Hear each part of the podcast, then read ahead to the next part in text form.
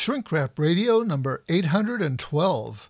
Ron Alexander, PhD, on the mindful way to unlock your creative self.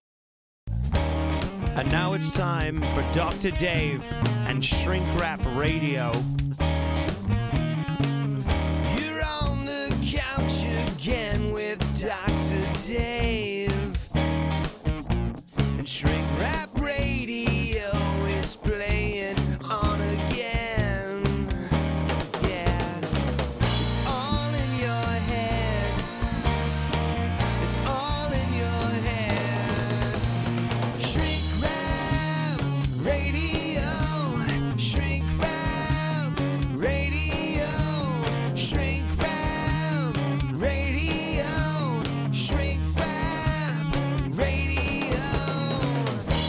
Shrink Rap Radio. All the psychology you need to know and just enough to make it dangerous. It's all in your head. And now here's your host, Dr. Dave.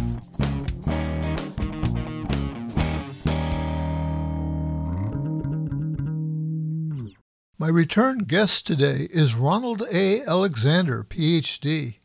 He's the author of the 2022 book, Core Creativity The Mindful Way to Unlock Your Creative Self. He's also a longtime friend and traveling companion. Now, here's the interview. Dr. Ron Alexander, welcome back to Shrink Rap Radio. Happy to be here again. Good to see Yeah, you. yeah, yeah. I say welcome back because it's actually, we have to go back to 2009 when we spoke uh, on episode number 222 about your book, Wise Mind, Open Mind. Uh, so it's been a while. Now we're going to be talking about your new book, Core Creativity The Mindful Way to Unlock Your Creative Self. So, congratulations on this new book, which I Oh, think thank you. yeah, I think it comes out later this week, right? Oh, it's already out. Oh, came it is out. Twenty first. Yeah, Pardon? Yeah, good, good. June twenty first. Well, congratulations on that. And uh, even though it's been kind of a long time between the first book and the second book, I know that you've been super busy in the intervening time with an active psychotherapy and coaching practice, along with workshops all over the world, a few of which I had the privilege of assisting you with. And, and we had good times in, in Yeah. various countries. And it's, and, uh, your book is based a lot on mindfulness, and it's amazing how widespread the practice of mindfulness has become. Um, I think you might be one of the first people in the United States, one of the first practitioners to uh, to start using the term mindfulness. Yeah, that's true, David. When I finished um, studying with you and Eleanor Criswell and Stanley Krippner at Sonoma State University, I enrolled in um, what was the Humanistic Psychology Institute for my doctorate, and now it's the Saybrook Institute. And then I came south um, to study um, various forms of yoga in Los Angeles. And I taught the very first course at U- the David Geffen School of Medicine at UCLA in 1976 with three other physicians. Uh-huh. And it was titled um, Heal the Healer Mindfulness, Zen, and the Art of Burnout. And we took over 250 physicians up to Idyllwild for um, a five day retreat. And I was already teaching at UCLA uh, mindfulness. And at that time in history, it actually took us two years to get through all of the uh, departmental agencies because the word mindfulness and its Buddhist connection was somewhat heretical. Oh yeah, I can believe it. So after like two years of writing and rewriting, the, the course was finally approved. And then I was at UCLA for like 30 to 40 years in the extension division. Wow, wow. So, um, I also know that you've uh, worked for years as a consultant, a coach, and advisor to people in major entertainment media. And so I, I think that's important for people to know because uh, you have great credentials for writing about creativity because you've been working with creativity people a long time. Yeah, I got licensed um, in 1976 uh, to practice psychotherapy. And I started the Center for Health and Healing at the Cedar Sinai Medical Office Towers on West 3rd Street. And in my very first month, I had some, um, I was teaching some classes on mindfulness in the evening. In my very first month, I had a variety of uh, wives and girlfriends come to the class. And so they started sending their boyfriends and husbands who were all in the entertainment industry, musicians, filmmakers, writers, directors, uh, executives at various studios like Disney, Universal, Telemundo.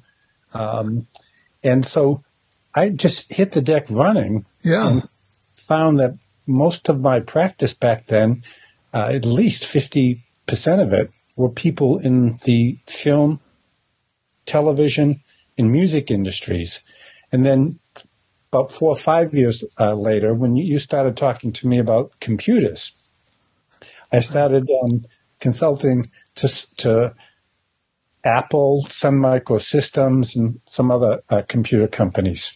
Yeah, you and I go back about 50 years, right? So yeah, we'll put that on the table.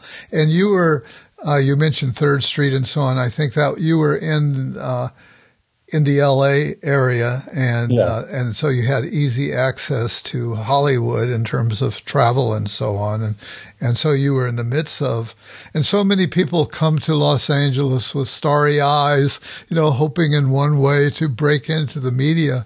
Uh, but you've always been a, a, a innovator and somebody who could move into new areas with, with a lot of confidence. And you were that way when you first came to uh, Sonoma State University, and Right. you were already a, a mover and shaker, even though you were enrolled in our graduate program. Well, you you asked me in a very complimentary way. You were, you were teaching this wonderful course on applied psychotherapy techniques in the master's program. Yeah, And a couple of weeks into it, you said, uh, "Why don't you co-teach it with me?" and I was assisting you uh huh. as a You know- graduate. Oh, good. I, I didn't remember that. it's going back so far, but uh, uh, but then the wheel turns, and and uh, many years later, I'm assisting you uh, in your workshops in various places. Uh, so, why a book on creativity now? Is there Well, something about the now that is important? Yeah, I think that now is essential because, particularly in the last five years, with people struggling through the pandemic, Oh, yeah. changes the political divides in the economy and throughout the entire world, the changes um, in people's economic uh, conditions, the large scale retiring of so many of us boomers, um, leaving the workforce, but yet not quite feeling that they're ready to hang it up and be at the end of their road. And so, um, in assessing what people need, is I was talking about 10 years ago, around the time of my first book, with another fellow Esalen graduate and uh, post humanistic psychology student, Ken Dychtwald. Yeah. And, and Ken was, he's a, um, a demographer and a gerontologist um, and a consultant to uh, the aging industry. And he was telling me that his prediction was that within the next five to 10 years, that most of the boomers were going to really be interested in recreating themselves. And I started to re- capture that word and go, hmm, recreate is connected to creativity. That um, the boomers are going to be really interested in reinventing, reengineering themselves and their lives, perhaps not uh, being like the seniors of uh, history prior uh, to our generation, where people would go to retirement communities or just go and golf. That the boomers, since we were so um, enlivened um, in civil rights and the Vietnam War and uh, the Renaissance of the 60s and 70s, that the boomer generation was going to be really interested in creativity. So then, as I started doing research, and I was um, consulting with a lot of my clients that I coach in Silicon Valley, they were telling me that there's a whole new multi generations from 18 years old all the way up to people in their 70s who are extremely interested in two things. One is how to be more creative. And then the second thing, which kind of I was very surprised uh, with, was the whole concept of microdosing and microdosing small elements of um, psychedelics. So you were just now, you brought up uh, microdosing, which I thought was a relatively recent thing, the microdosing of psychedelics. And, um, and I've heard that that's big in Silicon Valley. Uh, and I've been very interested in the whole revolution, if you will, the re revolution, the rebirth of interest and research in psychedelics. And I've been following that closely with lots of interviews on that topic. Um, and, and you mentioned psychedelics uh, in your book. Uh, and let's talk about psychedelics and creativity. Is there some kind of uh, there's got to be some kind of interface there. Yes. Um, the line between Silicon Valley and creativity and microdosing was very interesting because one of the guest lecturers that you had 50 years ago on a regular basis at Sonoma State was Dr. James Fadiman, was an undergraduate at Harvard University. Right. And he's known to be the grandfather of psychedelics uh, I mean, grandfather of microdosing. Yes, yes. And he did psychedelic research with uh, Leary Alpert and Metzner um, when he was an undergraduate at Harvard. And then he met up with uh, Richard Alpert, who became Ram Dass in, in Europe uh, one summer. And then when he went to do his uh, graduate studies at Stanford in psychology, he was involved in, there was um, a variety of uh, psychedelic studies uh, at Stanford University. Yeah, he got in on the legal LSD before it got uh, before it got totally uh, smeared and illegal, and uh, so he got to experience LSD without the fear of the police breaking the door down. Yeah. and so the more that I started to talk to um, a lot of my millennial uh, clients, um, both in the dot com business and young musicians, they started coming in and telling me, uh, "Is it okay if I come to my session um, if I'm microdosing uh, psilocybin?" And so uh, at first I said, um, "Sure, you know it's microdosing. It's not like you're going to be on a trip, right?" And my agent for this book on creativity she said, um, well, I really think you should have a few pages or a small section on microdosing and creativity because she's up in the um, the Bay Area and she says it's just the buzz of Silicon Valley. Yeah. Well, one thing led to another, and I called up James Fadiman, and he remembered me fondly, and we started Good. talking. Yeah. Started submitting my uh, section to him, and he started cleaning it up and correcting it. Oh, nice. Because uh, my editor had wanted all these very, very uh, alarming um, messages about if you take psychedelics, you could be schizophrenic or go psychotic. Mm-hmm. He jumped in and he said, Oh, no, Ron, Ron, Ron, that's high dose psychedelics. We're talking about micro amounts. Yeah. Like if, if you think of an aspirin, we're talking, we're not even talking about a baby aspirin. We're talking about a little piece of a baby aspirin. And uh, the, the connection to uh, creativity is that people who are interested in microdosing and or taking any form of modern day psychedelics, whether it's ayahuasca, psilocybin, LSD, DMT, all are very, very interested in not only the mind body healing process, but stimulating their creativity. Nine out of 10 people that I interview in my office who come in and tell me that they're microdosing, half of them are doing it to treat some form of depressive disorder or anxiety disorder. And the almost all of them say that they're microdosing to enhance their creativity, to re-engineer, to reimagine how they do their job and or to move from where they currently are into something that they've yet to envision.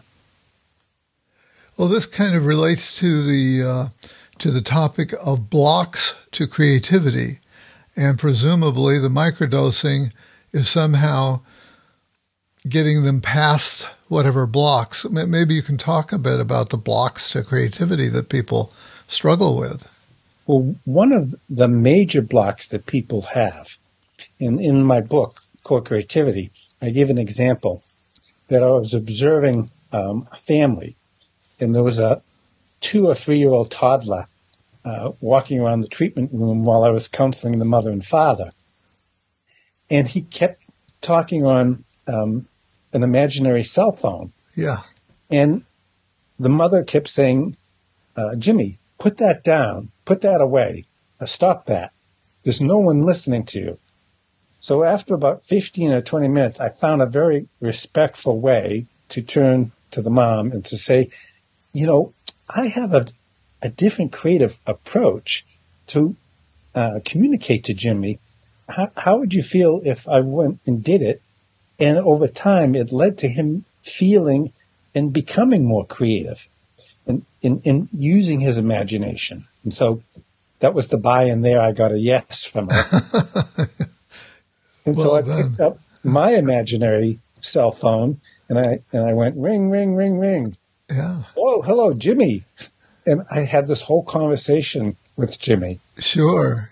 Kids love that. Yeah, they that's great. That. And so one of the first blocks to creativity is to identify what are the messages that your parents embedded into you, that you introjected in about that you're not a creative type. Yeah. That creatives are just singers, musicians, painters, sculptors, filmmakers. And to identify those negative messages and then to re-embed and re-implant more positive, creative messages that we're all creative. Yep. You're creative. I've watched you over the course of your career as a young man and a young professor. You're involved in the study of hypnosis and I think you even published a paper when you were in graduate school, correct? Yeah. Yeah. yeah. And then throughout your career at Sonoma State, when computers came um, on board, I remember you calling me and telling me, um, "This is the future, Ron. You, you need to get a, an Apple computer, or you're going to get left behind."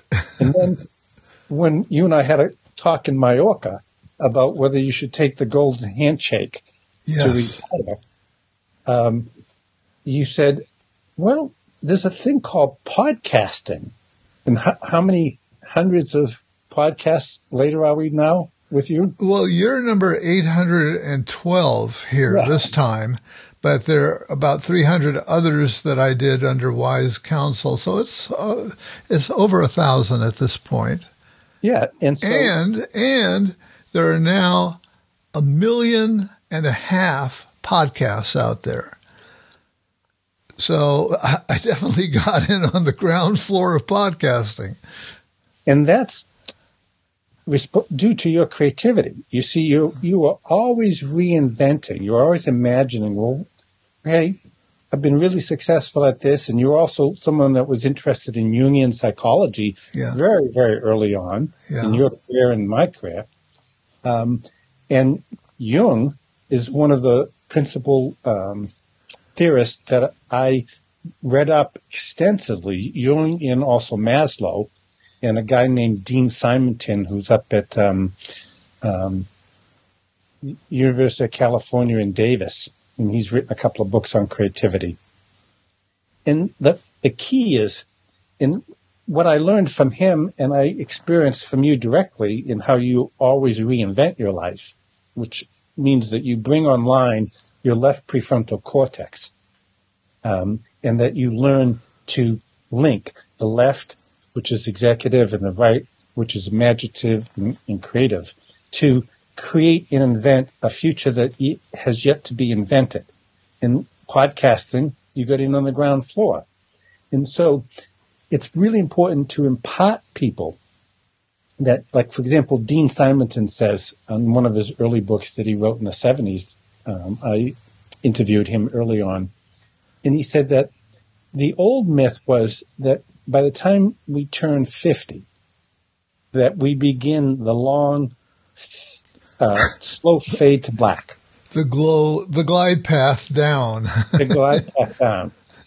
And that the mid insula, which is responsible for the creation of gray matter in the brain, thinking, feeling, memory, also starts to go down. Now, in my book, I did a lot of research on uh, researchers who research mindfulness, and I also found some that researched mindfulness and creativity. And what we found is that there were researchers like Sarah Lazar at the Harvard Mind Brain Institute and University, um, not the university, uh, Massachusetts, um, MIT, that as you age, and if you practice mindfulness and or some form of mind brain development like Lumosity or you learn to play the piano as you age or take, uh, take up tennis that you stimulate hundreds of millions of new neurons each and every time over a 20 minute period. And that's like extraordinary. That's like fantastic news for all of us that there doesn't have to be. In simonton he found this out in in 1975 or 76 when his first book came out that as creatives age they don't decline that many of the world's actually increase the arc of their creativity over time which is fantastic news for all of us. I wonder if the uh, if the domain of creativity changes maybe as one gets older. For example, maybe they get maybe they don't start in big new inventions, but they might become more creative in their relationships or how they're viewing themselves. Yeah, that's a really uh, important point that you don't have to invent something and you don't have to create a product to be creative. You can be creative with how you interact in, in your primary relationship or how you interact with, if you're involved in the corporate or university world, how you interact with your peers from a creative perspective. Um, many of the creatives I studied said that not only do they uh, work at fostering, like, for example, Mick Fleetwood of Fleetwood Mac, he's an extraordinary creative drummer. But one of the things that um, people don't see up close is that's a band that he started first as a blues band in the UK as a teenager. And there's been many, many incarnations of Fleetwood Mac, going back to the days of Peter Green, Jeremy Spencer. And then when they both departed for certain reasons, Mick went into a studio um, in the valley here and he sat on the, the couch and he picked up in those little cassette tape, and it was two musicians in the other room in the studio named Stevie Nicks and Lindsey Buckingham, and it was their demo tape. So he plugged it in, being creative. He, he was looking for new musicians, and he listens and he realizes this this guy can play lead guitar. He's extraordinary. So at first he focuses just on recruiting um, Lindsey Buckingham, Lindsey Buckingham was w- living with Stevie Nicks, and it was Buckingham Nicks. And so Lindsey went back to Mick and said, "Sure, uh, I'd love to join your band, but my girlfriend is also an incredible singer songwriter. She has to come too." And so then Mick tried the two of them out together and thus became Fleetwood Mac and they made their first record, Rumors, which, you know, multi uh, million dollar uh, platinum and gold uh, record. And then over the course of the history of Fleetwood Mac, he's always bringing in new talent, reinventing, finding ways to get people creatively yeah to pull members of the band together when they're having conflict and getting people to work things out. So you can also be a creative as a communicator. One of the things that impresses me as you're talking about this is um, that you cast a very wide net with your interests in so many different areas so that you're somebody who does what you're attributing to him but I think you do it in your approach to life that to be able to talk so fluently about this music. And I remember in the workshops that we would do together, one of the things I really appreciated was you would bring in music as a supplement during quiet time, during meditations and so on. And there'd be this background of, of, uh, of amazing music, interesting selections um, now, I just finished listening to an audio book that I think you would really enjoy. If you don't have time to listen to the audio book, you could read the real book. There's probably a book that goes with it by Dave Grohl, who I oh, didn't sure. I didn't know who he was, but a, very big in the whole punk thing, I think, or yeah, a, hard rock. He was the drummer in Nirvana. Yeah, yeah, and so he went through all sorts of evolutions, such as you're talking about, and was somebody who kept looking to defy and, and change and grow. Yes. He's a great example because here he was, this extraordinary drummer for Nirvana with Kurt Cobain yeah. as the lead singer um, and the lead guitarist. And then when Kurt Cobain dies, Dave Grohl comes out behind the drum set and masters the lead guitar and invents this band, uh, this entire new band called the Foo Fighters. Yeah. and just were inducted into the Hall of Fame. So there's an example of creativity and what I call creative activity, creativity in action, mm-hmm. where you put a loss and turn it around and reinvent it into a gain. So that when there's loss or when there's pain from a Buddhist perspective, enormous pain and suffering that we, we all experience uh, in our lives, if you focus exclusively on what has been lost, you miss the creative opportunity of sitting with the pain. And for example, in India, the most beautiful flower whenever I would go to various uh, sacred gardens in India. They would ask me if I wanted to uh, see the most beautiful flowers of all India. And I'd say, uh, what is it? And they'd say the white lotus. And so I would go and there would be, if it was in the evening, you would just see the uh, flower petals all closed up in just mud. And then in the morning, if you come back early in the morning, the uh, buds open up out of the mud in this beautiful white uh, lotus flowers. And what that means is that from a Jungian psychological perspective, is if we mine down into our mud, our pain, our sorrow, our loss, into the shadow self, we can harness that energy and put it to a creative usefulness. Yeah, beautiful. And in the book Core Creativity, you know, I call that first stage of harvesting uh, the state of absorbing mind, where you need to absorb things. Go to a museum, read books on creativity, read books like um, on photography, or Yoko Ono's book called Yes. It's a gigantic uh, picture book um, with all sorts of wonderful examples of uh, creativity in it.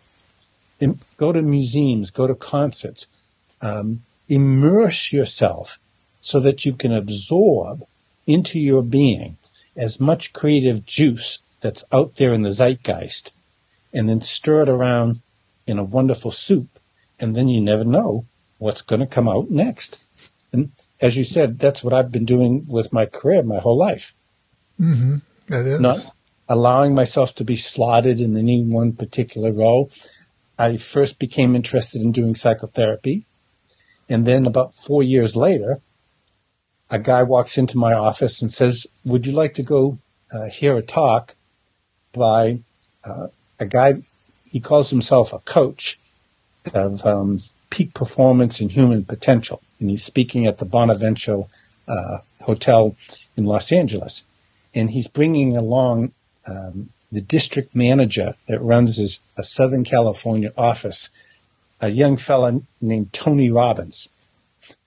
And so I go to this uh, evening talk, and Jim Rohn, the warm up act is Tony Robbins. Like, can you imagine a 20 year old Tony Robbins? I mean, he just lit the room up.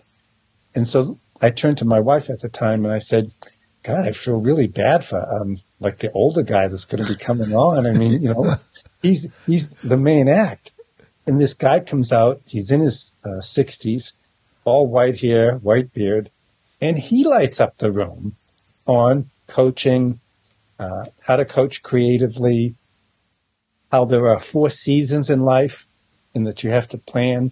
There's always going to be the fall, and then you're always in business and in creativity, you're going to experience the winter where things are dormant. Nothing's really percolating. There's very little um, pregnancy, so to speak. But then after winter always comes spring. And spring is when, you know, the seedlings come up through the earth and nature gets all green again. And then this summer. And he says you have to plan for all four seasons creatively and from a coaching perspective but follow, I say, follow the rhythms of your own seasons of creativity. Mm-hmm. What was the white haired guy, the coach, the big maca? What was his name? Jim Rohn, R O H N. Oh, okay. Yeah. Unfortunately, he name. just died. He was really the very first grandfather of cre- of uh, coaching. Of coaching, and, yeah. Yeah, and at that time, so there was Jack Canfield, who was starting to study coaching, Tony Robbins, myself, and then a couple other uh, young guys. Um, but we looked to Jim Rohn at the time because he was really, he was the guy. He was the it guy. Wow. Now, talk to us about core creativity because, you know, there are a lot of books and approaches to creativity, but I think what you've introduced that's different is somehow contained in this idea of core creativity. What are you getting at there? Well, I think you, will understand this um, from your Jungian um, background, yeah. Jungian psychology and Jungian psychotherapy, is as I started to work with creatives, I realized there was two forms of creativity. There was creativity, where people oftentimes listened to what other people uh, did or uh, viewed, and then they reassembled it and they added on um, to it. And then there were core creatives. And core creatives listen to their unconscious and what Carl Jung in Jungian psychology articulated as you have the conscious mind, the preconscious, You know, that's that space that we drop into right before we're going to sleep at night, known as the hypnagogic state in guided imagery. And then when we're dreaming, we drop into our personal unconscious. And then Carl Jung articulated another unconscious, which was the collective unconscious. And so, for example, it was very common for Aborigines in the far outback of Australia to dream about crucifixes as people simultaneously in Europe who were Christian were dreaming about crucifixes. So then Carl Jung also articulated, I wonder if that is the core domain that Mozart, Beethoven listen to in order to download. And I articulate in the book there's three uh, avenues for uh, experiencing core creativity. You know, one is what I call the download, and that's what Carl Jung was talking about. Mm. That it comes in from cosmos or the creative other, or the holy or the numinous other. Then there's the upload that comes in from Gaia, Mother Earth. Um, the Taoists talk about if you want to feel creative, take your shoes off and walk around out in nature, and the earth will start to give you ideas and images. And then I coined the term the inload. And the inload comes from intuition and comes from the heart center. And being a long-time student of both mindfulness and um, yoga and yoga therapies. The inload is when you start to slow down through any form of meditation. It could be Tai Chi, yoga, Qigong. It could be transcendental meditation, Christian contemplative meditation. You start to slow down and you start building the muscle of intuition. And the muscle of intuition is the heart center. It's the heart chakra. It's where we start to feel and we start to uh, absorb uh, sensory experience and we feel colors and we feel the music. And that's the inload. And so core creativity is I want to teach people how to access those three portals, the download, the upload, and the inload, so that they have direct access to creating something that's fresh, creating something that's new, creating something that's original. And so one of the uh, wonderful distinctions about core creativity is teaching people to get in touch with their core and to listen to their core. For example, uh, Paul McCartney, and I write about this in the book, his masterpiece, he dreamt it. And he got up and he wrote it down and then went back to sleep and he wakes up in the morning and the first thought is, oh my God, I think I dreamt my masterpiece last night. Um, but I think it was in a dream. And then his girlfriend at the time, uh, in their flat in London says, yeah, but I, I, I think you got up and you wrote it down, um, spoke it into a tape recorder. And so he plays it out and he thought it was so extraordinary and original that he got the melody he got the lyrics, um, all in a dream state.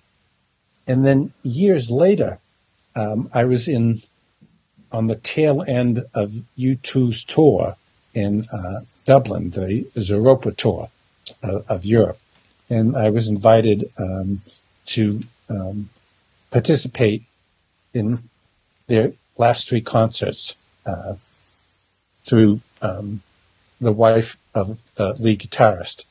And so one thing led to another, and I ended up just um, in the pub uh, with them around 2.30 in the morning.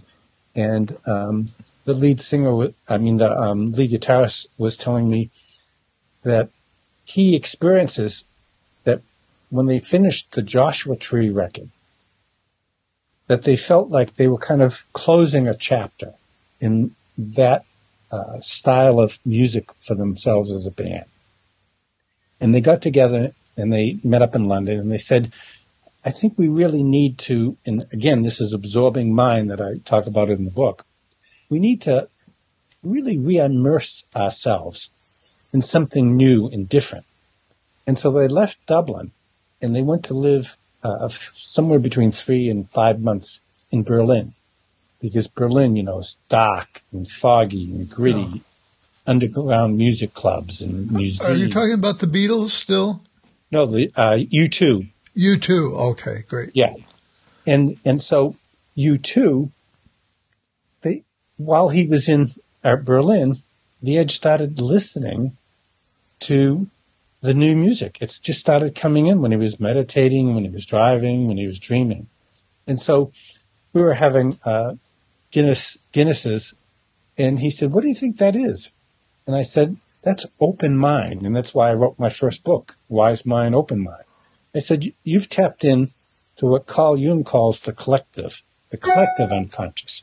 It's not your personal unconscious. You've tapped into where all the musicians, like Beethoven, Mozart, um, Tchaikovsky have been able to hear it. Uh, Michelangelo saying that the images started to flood into him. Yeah. He, he oftentimes thought there was so much flow that he was going to burst open. And so core creativity is being able to tap into that core. Yeah, yeah.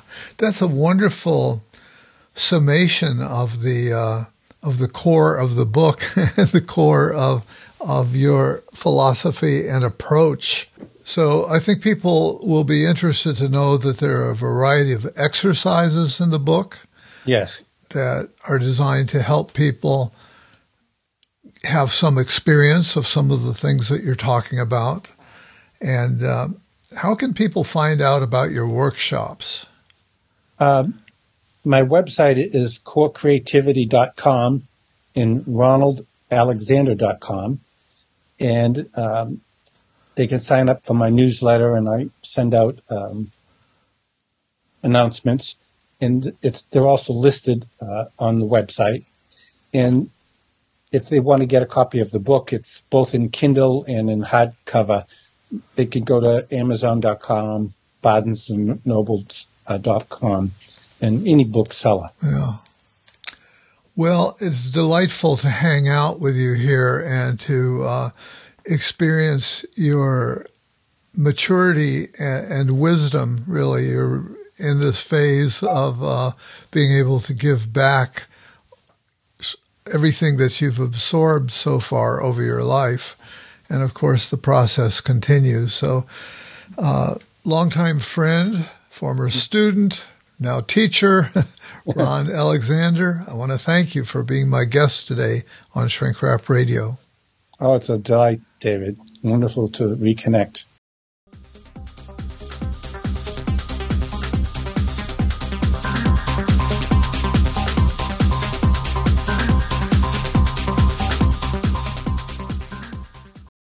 It was wonderful reconnecting with my old friend and previous guest, Dr. Ronald Alexander.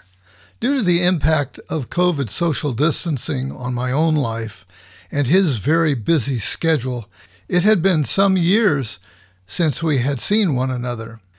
In fact, we've known each other for 50 years or more. When we first met, I was a junior faculty member in the psychology department at Sonoma State University. I've been drawn there by the school's reputation for having a master's program in humanistic psychology, along with unparalleled freedom for faculty to teach their courses in whatever ways they wished. The institution was still quite young when I arrived. Because of our MA program in humanistic psychology in the early 1970s, we were a magnet for applicants from all over the country, even the world we had to sift through hundreds of applications from eager, ambitious students who were convinced this was the place for them. Ron was one of these and was already a mover and shaker, having excelled as an undergraduate and already achieved recognition as a rising star with a web of influential connections. Not your average MA student by any means. At the same time, he was dressed in white and wore a turban, having risen in the Kundalini Yoga organization of Yogi Bhajan. Kundalini Yoga was on fire at that time, growing rapidly. Later, Yogi Bhajan fell into disrepute. Fortunately, Ron shed his guru garb and dealt with his own disillusionment, bailing from the organization before it all started to crumble. Since I was already interested in yoga and altered states of consciousness, humanistic and transpersonal psychology, and the human potential movement, there was a lot for Ron and I to bond over. Plus, we just meshed at a personal friendship level. I don't know all the details of Ron's journey, but I believe after leaving Sonoma State, he was able to create a position for himself at San Francisco State University. Moving on from there, he began teaching at Santa Monica College and UCLA, I believe. And he also went through a personal psychoanalysis from which he gained greatly. As the years passed, we would get together from time to time when he was back in the Bay Area. One notable occasion for sustaining our friendship was that we both enrolled in a week long hypnosis training led by Bandler and Grinder, the co founders of NLP, or Neuro Linguistic Programming, which was becoming all the rage at that time. Years go by, and Ron is very big as a workshop leader on the personal growth circuit, with the Esalen Institute on the Big Sur coast having set the model. Around the time I was getting ready to retire, I suggested to Ron that I'd like to hang out with him and assist in his workshops. We ended up working together at Esalen, as well as other venues in Hawaii, Ireland, Mallorca, Italy, and Switzerland, and maybe more, I don't recall. At some of these workshops, I led Tai Chi and did some tarot readings. The workshops typically were structured around a Gestalt group therapy model which both Ron and I had some training in. Having the opportunity to work with Ron at close quarters in these settings really deepened my appreciation for his skill and therapeutic wisdom. Where I had once been his teacher, I was finding myself in more of the student, more as a student. In our recent podcast interview, my appreciation for his growth as a teacher and leader grew even more. His new book, Core Creativity The Mindful Way to Unlock Your Creative Self, is a wonderful distillation and synthesis of all the rich inputs in his remarkable life. The idea of a core source of creativity springs from his immersion in Jungian psychology and the concept of the collective unconscious, as well as many years of meditation practice and acquaintance with spiritual and shamanic traditions. Beyond this, Ron is particularly qualified to write a book on creativity, given not only his own creative life, but his years of conducting therapy with clients who are actors, musicians, screenwriters, and so on in his Hollywood clientele. Add to that his very successful coaching practice with a variety of Hollywood moguls and organizations such as Disney and more.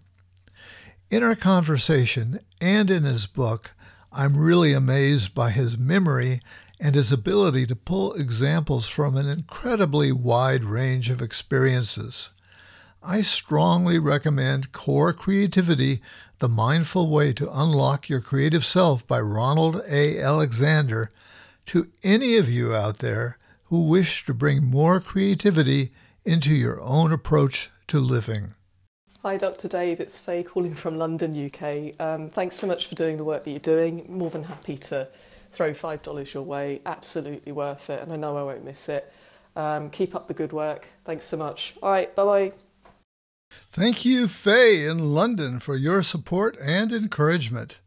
And of course, thank you to all you, uh, all you other monthly supporters. It feels so good to see your names as I scroll through the list of monthly donors preparing for each podcast. I would like to hear from more of you listeners. I assume you know that I produce a monthly newsletter and at the end of each one, I like to highlight comments about a recent interview. However, I've not been getting any comments lately.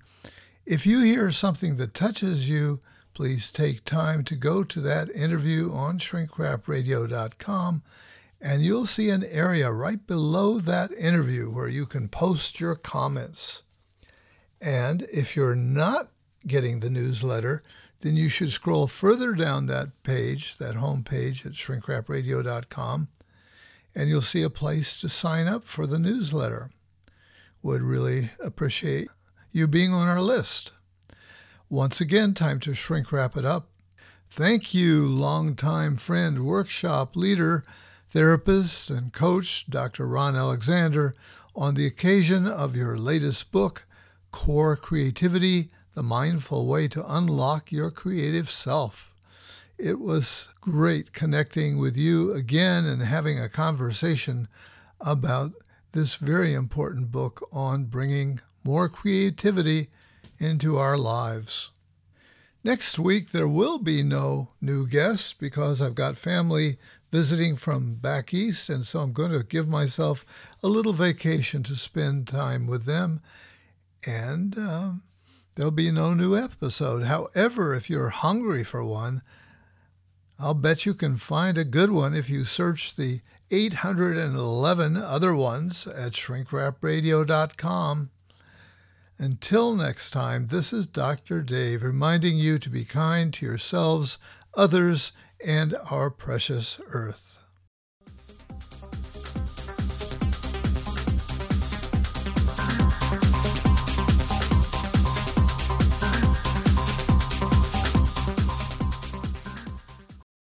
You've been shrink wrapped by Dr. Dave. All the psychology you need to know, and just enough to make you dangerous.